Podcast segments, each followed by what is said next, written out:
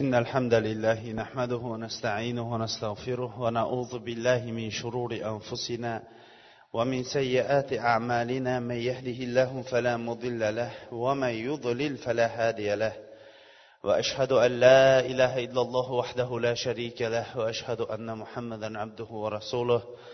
ثم عما بعد السلام عليكم ورحمة الله وبركاته.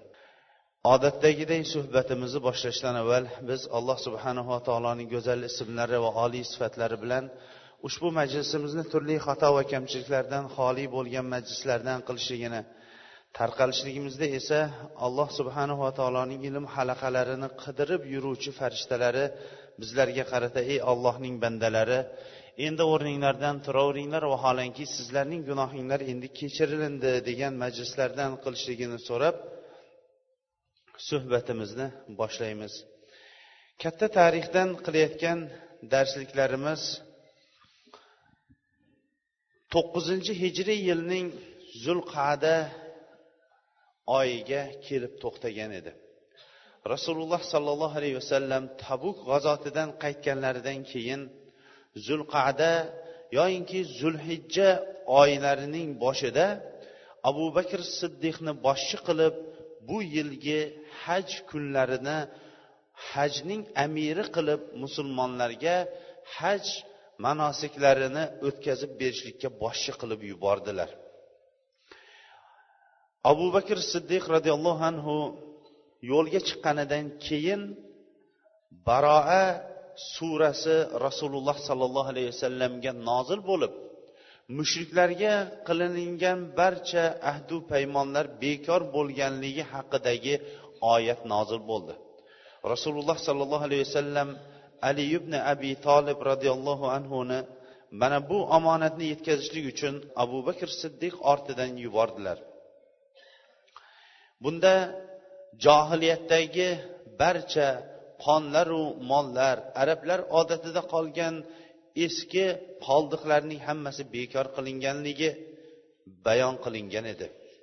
Ali roziyallohu anhu abu bakr siddiqni al araj yoinki zajnan degan o'ringa kelgan vaqtda yo'liqdi. Abu bakr roziyallohu anhu amir qilib jo'natilindingizmi yoyinki buyurilgan holdami? dedi. Ali roziyallohu anhu yo'q balki buyurilingan holda dedilar. Abu bakr siddiq hoji boshi bo'lib hojni ado qildi. Qurbonlik kuni ali ibn abi tolib roziyallohu anhu jamarot ya'ni shaytonga tosh otadigan joyga turdilarda odamlarga rasululloh sollallohu alayhi vasallamning buyrug'ini yetkazdi. Buyrug'i shundan iborat ediki barcha johiliyat davrlarida berilingan johiliy ahdu paymonlar hammasi endi bekor qilindi. Kim agar endi musulmonlarning ahdiga kirmagan bo'lsa ularga to'rt oy muhlat bordir. Va arobiylardan ham hali musulmonlar bilan ittifoq tuzmagan bo'lsa ularga ham to'rt oy muhlat bordir. Bu yildan boshlab biron bir mushrik endi kabani tavof qilmaydi va haram kaba endi yalang'och holatda tavof qilinmaydi. Abu bakr siddiq ham odamlarga nido qildirdi. Bu yildan boshlab biron bir mushrik kabani tavof qilmaydi va yalang'och holatda kaba tavof qilinmaydi dedi. Bu nido butun arab yarim orolligida endi butparastlik tamomiga yetganligi va bu yil shirkka chek qo'yilganligi uchun bo'lgan katta bir nido edi. Chunki hammamizga ham ma'lumki arablar gunoh bilan topgan kiyimlarimiz bilan ollohni uyini tavof qilmaymiz deb erkaku ayollari yalang'och holatda tavof qilishardi. Ulardagi johiliyat mana shu darajaga borgan edi. Rasululloh sollallohu alayhi vasallam tabuk g'azotidan qaytganidan keyin mutloq holat o'zgardi. To'qqizinchi o'ninchi yillarga qaraydigan bo'lsak mutloq elchi kutib olishlik bilan rasululloh sollallohu alayhi vasallam ovora bo'ldi desak ham bo'laveradi. Nihoyatda ko'p qabilalar o'zlarining islomga kirganliklari musulmon bo'lgani yoyinki olloh va rasulining hukmiga rozi bo'lganligi haqidagi elchilar ketma ket kelaverishligi bilan madinaning eshigi yopilmadi elchilarni kutib olishlik bilan. Bu ikki yil rasululloh sollallohu alayhi vasallamning yigirma yildan ortiq qilgan da'vati jang maydonlaridagi kurashi shijoati va barcha barcha harakatlarining natijasi desak ham bu kam bo'lmagan bo'lardi. Tabuk g'azotidan keyin va bu hajdan keyin odamlar dinga to'da to'da bo'lib kira boshlashdi. Amr ibn salama aytadi biz odamlar o'tadigan joyda turardik. Odamlar shunchalik ko'p kelardiki bular kimlar deydigan bo'lsak ular elchilar deb bizga javob berardi. Va elchilarning ko'p kelganligidan madina ahlining ham soni ko'p ko'rinib turardi. Ba'zilari biz gumon qilardikki bu payg'ambarlik davo qilinyapti vahiy tushganligini davo qilyapti deb gumon qiladigan bo'lsak kaba qo'lga olinganidan keyin ular ikkilanishib kelishib elchilari rasululloh sollallohu alayhi vasallamni ko'rganlaridan keyin qaytayotganda biz haq bir payg'ambarning oldidan qaytyapmiz deb aytishardi deydi. Makka fathi tabuk g'azoti shunchalik bir katta islom va musulmonlarning nufuziga sabab bo'ldiki avvalgi yillarda bunaqangi jangu jadal bilan bu nufuzga kelmagan edi. Abdul qays qabilasi o'zining elchilarini jo'natdi. Keyingi elchisi ham keldi. Davs qabilasidan ham elchilar kelishdi. Farva banu amr juzamiy qabilasidan ham elchilar kelishdi. Va kabubni zuhayr abu salamiy ham elchi bo'lib keldi. Qo'yingki elchilarni agar barchasini o'qiydigan bo'lsak vaqt yetmay qoladigan darajada ko'p elchilar kela boshladi. Bu yerda muhim bo'lgan eng qattiq turgan elchilarni qabilalarga to'xtashlik maqsadga muvofiq bo'lsa kerak banu saqif qabilasidan ham elchi keldi. Banu saqif kim edi agar esinglarda bo'lsa banu saqif toifliklar. Avvaldan rasululloh sollallohu alayhi vasallamga qattiq bir shiddat bilan islom va musulmonlarga qarab turgan. Hatto makka fathidan keyin ham o'zlarining farzandlariyu mollarini barchasini jamlab islom va musulmonlarga qarshi jamlab kelganlar edi. Ular sakkizinchi yili ularga boshlig'i urvat ibn masud kelib rasululloh alayhissalomga musulmon bo'lgan edi. Keyin bo'lsa qavmiga qaytib o'ylagandiki qavmim menga itoat qiladi deb o'ylagan qaytganidan keyin ularni islomga chaqirdi. Lekin qavmi o'zining boshchisi bo'lishiga qaramasdan urvat ibn masudni bir o'q bilan barchasi otishib o'ltirgan edi. Keyin esa biroz oylar o'tgandan keyin ular atrofdagi barcha arablarning islomni qabul qilayotganligi yoki taslim bo'layotganligini ko'rib yer keng bo'lishiga qaramasdan ularga yer tor bo'lib qoldi.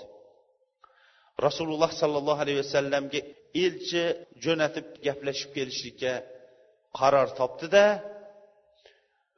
ba'zi kishilarga buni ko'ldarang qildi. Elchi bo'lib kelmaysizmi? deb abdu yalya bin amirga aytishdi. U kishi bosh tortdi. Urvani o'ltirganimga o'xshash meni ham o'ltirishligi mumkin dedi. Keyin esa boshqalarga aytishdi. Xullas ko'pchilikka aytgandan keyin ular bir to'da bo'lib kelib rasululloh sollallohu alayhi vasallamga keladigan bo'ldi. Keluvchilar oltita kishi edi. Ular kelganidan keyin nihoyatda yuraklari islomga qatib qolgan insonlar bo'lgani uchun ham rasululloh sollallohu alayhi vasallam ularga masjidning bir chekkasiga chodir tikib shu yerda o'tirishsin ular qur'ondan tinglasin odamlarning namoz o'qiyotganini ko'rsin dedi. Ular haqiqatdan ham masjidning bir chekkasida ularga bir qubba tikib berildi shu yerda chodirda o'tirishdi. Odamlarning namoz o'qiyotganligi qur'on tilovat qilinayotgani rasululloh sollallohu alayhi vasallamning da'vatlaridan tinglashdi. Hatto oxiri keldida rasululloh sollallohu alayhi vasallam aytdiki biz banu saqif qabilasi bilan siz o'rtangizda bir sulh tuzsak dedi. Rasululloh alayhissalom mayli dedi.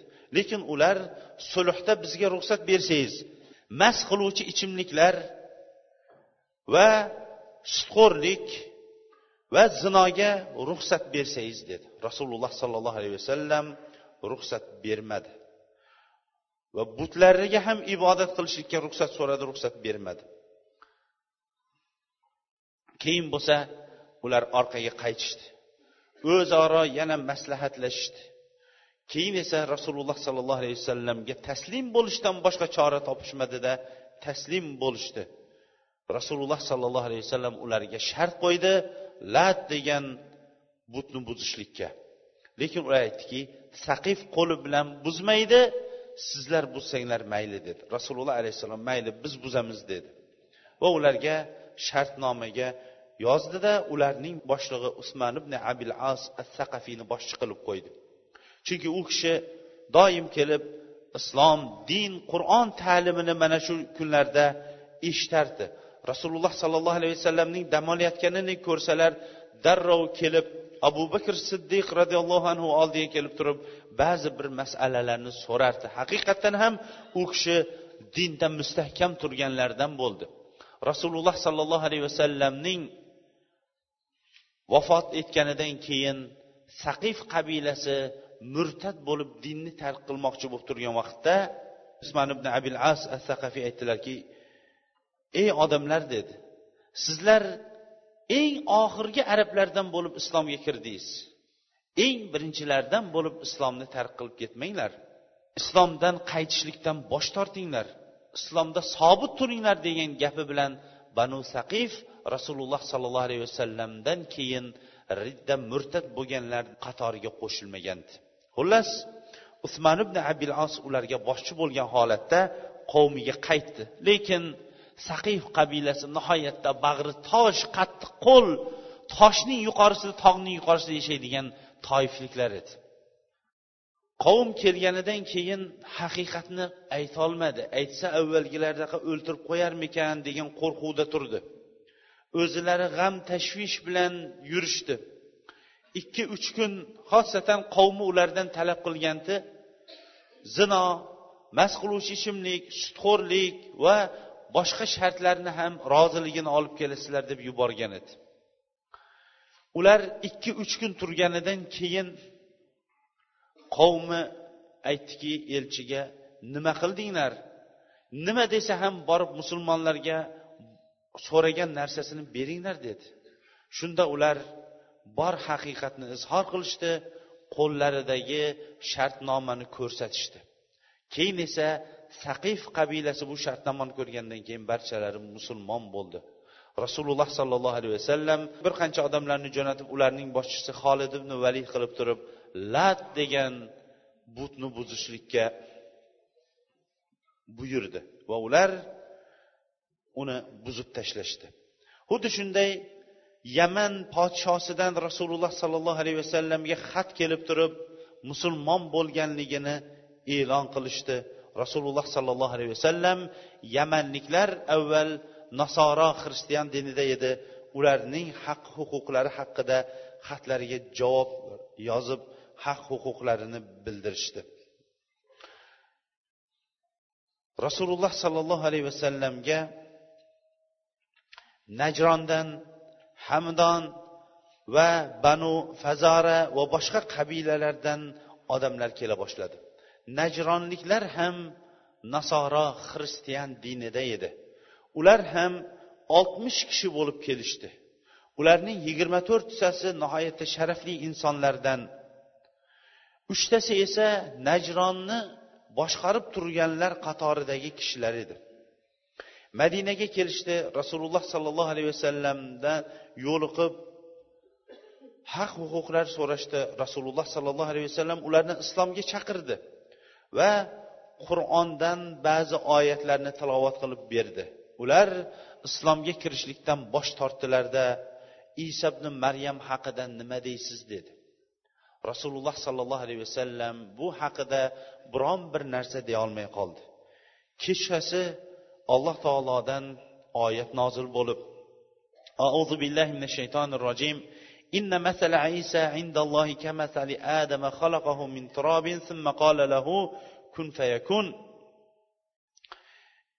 albatta isoning ollohning huzuridagi misoli xuddi odam alayhissalomning misolidaydir odam alayhissalomni olloh tuproqdan yaratib bo'l deyishligi bilan bo'lgan edi iso ham bo'l deyishligi bilan onasining qornida otasiz bo'ldi degan oyat nozil bo'ldi. Al min robbika fala minal mumtarin. Bu robbingizdan bo'lgan haqiqatdir uni yashirguvchilardan bo'lmang. Kim agar sizga mana bu hujjat dalillardan keyin siz bilan tortishadigan bo'lsa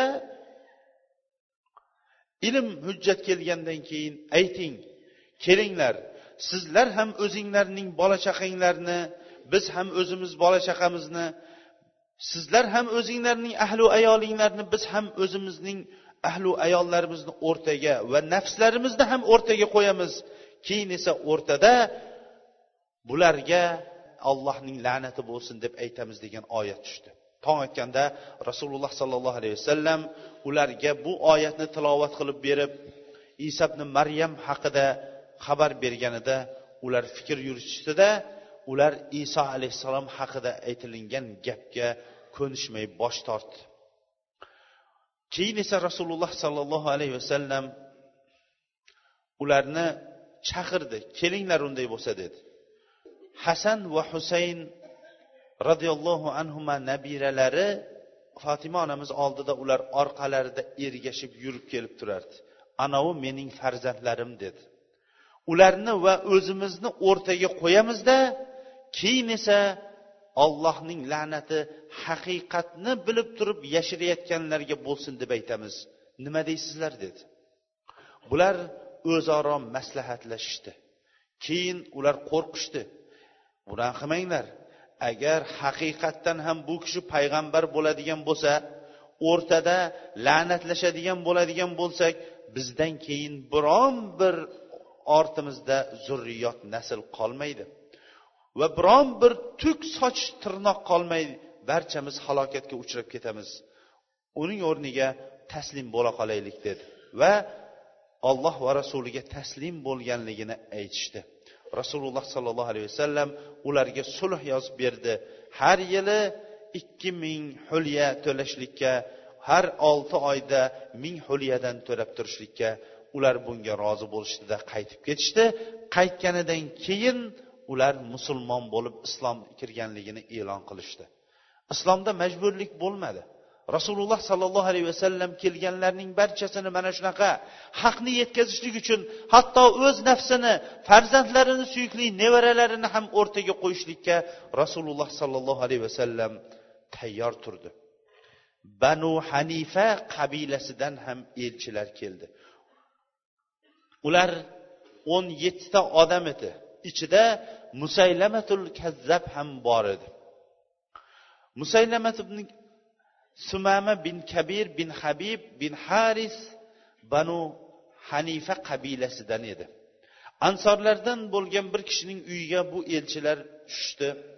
Rasululloh sollallohu alayhi vasallamning oldiga kelib barchasi musulmon bo'ldi faqatgina musaylamadan boshqasi.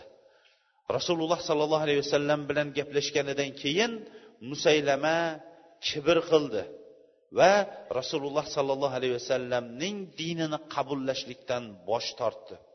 Rasululloh sollallohu alayhi vasallam ular kelishidan avval tush ko'rgan edi. Tushida butun yer xazinalari rasululloh sollallohu alayhi vasallamning qo'liga chiqqan edi. Shunda bilaguzuk tushib ketdi rasululloh sollallohu alayhi vasallamning qo'lidan. Keyin bu ikki bilaguzi kattayib kattayib ko'zga ko'rina boshladi. Rasululloh sollallohu alayhi vasallamga buyurilindi bularni puflang deb. Puflaganidan keyin bular ko'zdan yo'qolib ketdi. Keyin tavil qildi. Ikkita payg'ambarlikni davo qiladigan kazzob chiqishligini. Musaylamadan mana bu kibr paydo bo'lganidan keyin aytdiki agar muhammad o'zidan keyin ishini menga topshirib ketadigan bo'lsa dedi men unga ergashgan bo'lardim dedi. Rasululloh sollallohu alayhi vasallam bu gapni eshitganidan keyin xatibi bo'lmish sabit ibn qays bilan birga bordi. Musaylama o'zini ashoblari bilan o'tirardi. Rasululloh alayhissalom unga pandu nasihat berdi. Musallama aytdiki agar xohlasang sizni ishingiz bilan meni sherik qilsangiz biz ham shu ishingizni qabullagan bo'lardik dedi. Rasululloh sollallohu alayhi vasallamning qo'lida kichkina bir cho'g'cha turgandi. Allohga qasamki mana shu cho'g'chani so'rasangiz ham sizga bermayman dedi.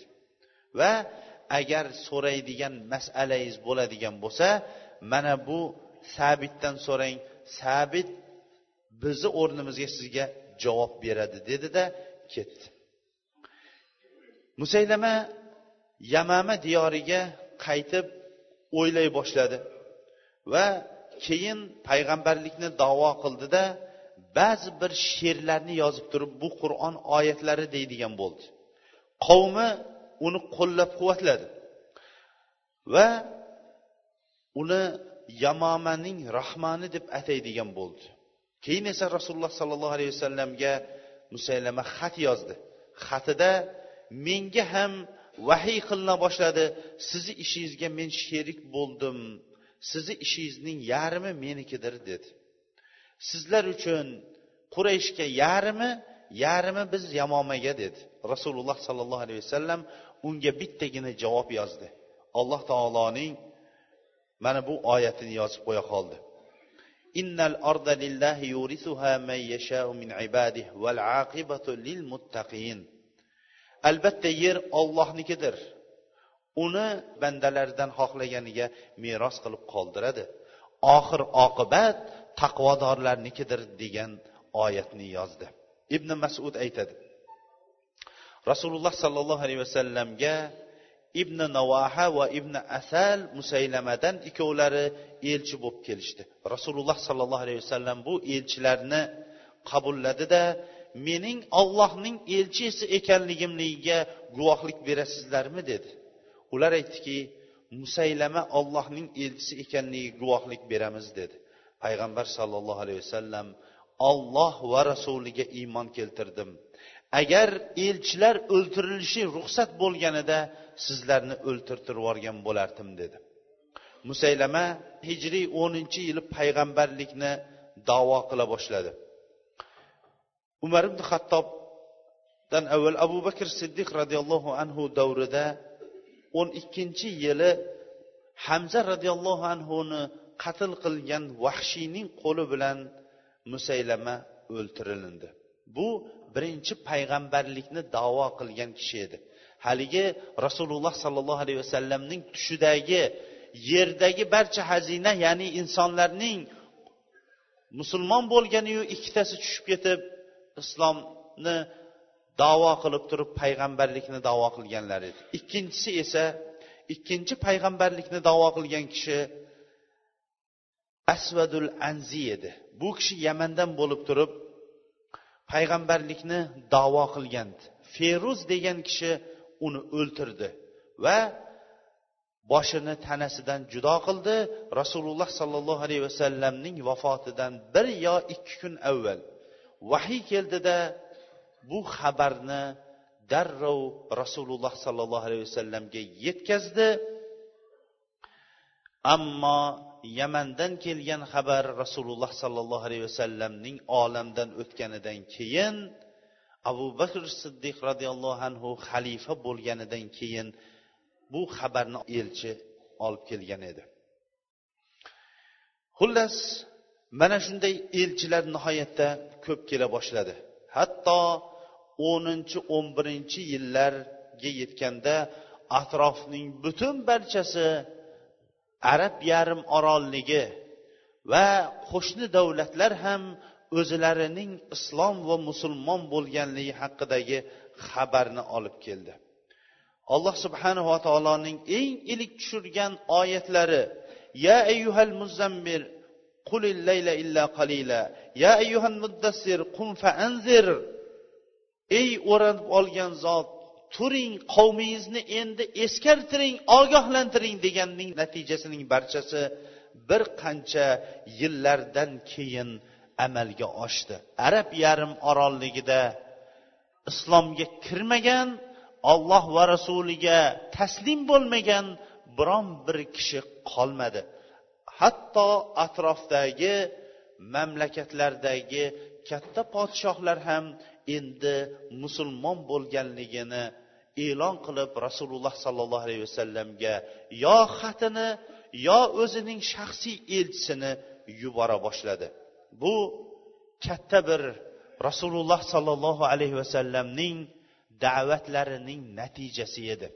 Mana shu o'rinda rasululloh sollallohu alayhi vasallamning hayotiga bir nazar soladigan bo'lsak ollohning elchisining da'vatining natijasi yigirma yildan so'ng bo'ladigan bo'lsa biz hali da'vat masalasida ko'p shoshmasligimiz kerak. Kecha yaqinda butun yer kurasiga qizillik va xudosizlik davosini e'lon qilayotgan sovet ittifoqidan chiqqan odamlarning ham hali yaqin yillarda ham odamlarning hali xudosizlik degan fikrda yurganliklarining natijasi bilan ko'p o'tmasdan islomning bunchalik bu diyorlarda taralishligi biron bir odam o'ylamaganki avvalgidan bunchalik tez islomning rivojlanib ketadi deb o'ylamagan darajada shunchalik tinchlik xotirjamlik natijasida islom shunchalik rivojlanganligi biz uchun bu katta bir aslida ollohning fathi hisoblanadi.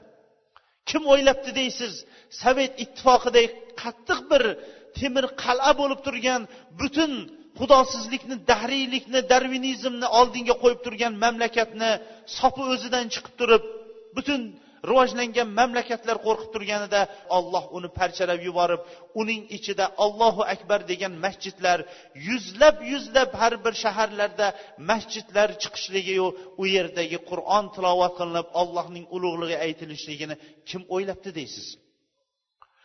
Ozroq vaqt o'tmasdan keyin esa insonlar da'vatni eshitishligi va ularga haqning yetib borishligi mana shu o'rinda ko'p ko'p xossatan yoshlarimizga yigitlarga aytgan bo'lardikki hali ham da'vat masalasiga ko'p shoshib ketmanglar.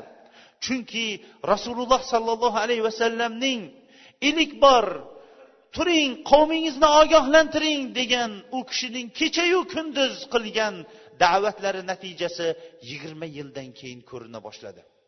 Haqiqatdan ham insonning harakatlari hayotda ko'rinadigan bo'lsa bu nur ustiga nur. Hayotining oxirida ko'rinsa bu ham nur ustiga nur. Hayotidan keyin ko'rinsa ham bu nur ustiga nurdir. Islom tarixiga nazar soladigan bo'lsangiz ko'p ulamolar diyorlaridan badarg'a qilindi quvg'in qilindi zindonband qilindi dor tagida osilindi. Keyin esa ularni e'zozlashib hurmatlashib kitoblarini o'qishib o'zlariga esa ularni imom qilishdi. Lekin ular da'vatlari hayotlaridan keyin davom etdi. Rasululloh sollallohu alayhi vasallamning mana bu bilan go'yoyinki arab yarim orolligining barchasi islomga kirib atrofdagi podshohlarning ham xat yoza boshlaganliklari yangi bir ollohning o'zigagina ibodat qiladigan asos bilan asoslangan yangi jamiyat tuzilganligini ko'rsatib turadigan bo'lsa bu asoschining boshchisi o'zining endi muhammasini tamomiga yetkazib qolganligi go'yoyinki insonlarning qalblariga rasululloh sollallohu alayhi vasallam o'zining muhammasini tamomiga yetkazgan bo'lsa bu kishining endi vazifasi tugadi. Olloh o'zining huzuriga u kishini ko'taradigan vaqti keldi degan ba'zi bir qo'rquvlar ham paydo bo'la boshladi. Hatto rasululloh sollallohu alayhi vasallam hijratning o'ninchi yili muoz ibn jabal roziyallohu anhuni yamanga jo'natib turgan vaqtlarida vasiyat qildilar. Vasiyatlarida ey muoz meni tinglang quloq soling ajabmaski bu yildan keyin siz meni uchrata olmasligingiz mumkin. Balkim siz bu masjidim va qabrim oldidan o'tarsiz dedilar. Vasiyatlari ichida mana shu gapni aytdilar. Muoz roziyallohu anhu rasululloh sollallohu alayhi vasallamni yo'qotib qo'yishligidan qo'rqib yig'ladilar. Va alloh subhanahu va taolo rasululloh sollallohu alayhi vasallamning muhimmasi tamomiga yeta boshlaganidan keyin rasululloh sollallohu alayhi vasallam hajjatul vado qilishligini haj amalini bu yil qilishlikni e'lon qildi. Rasululloh sollallohu alayhi vasallam bilan birga haj qilishlik uchun makka atrofiga madinaga butun atrofdan arobiylaru boshqa diyorlardagilarning barchalari asta sekinlik bilan kela boshladi. Rasululloh sollallohu alayhi vasallam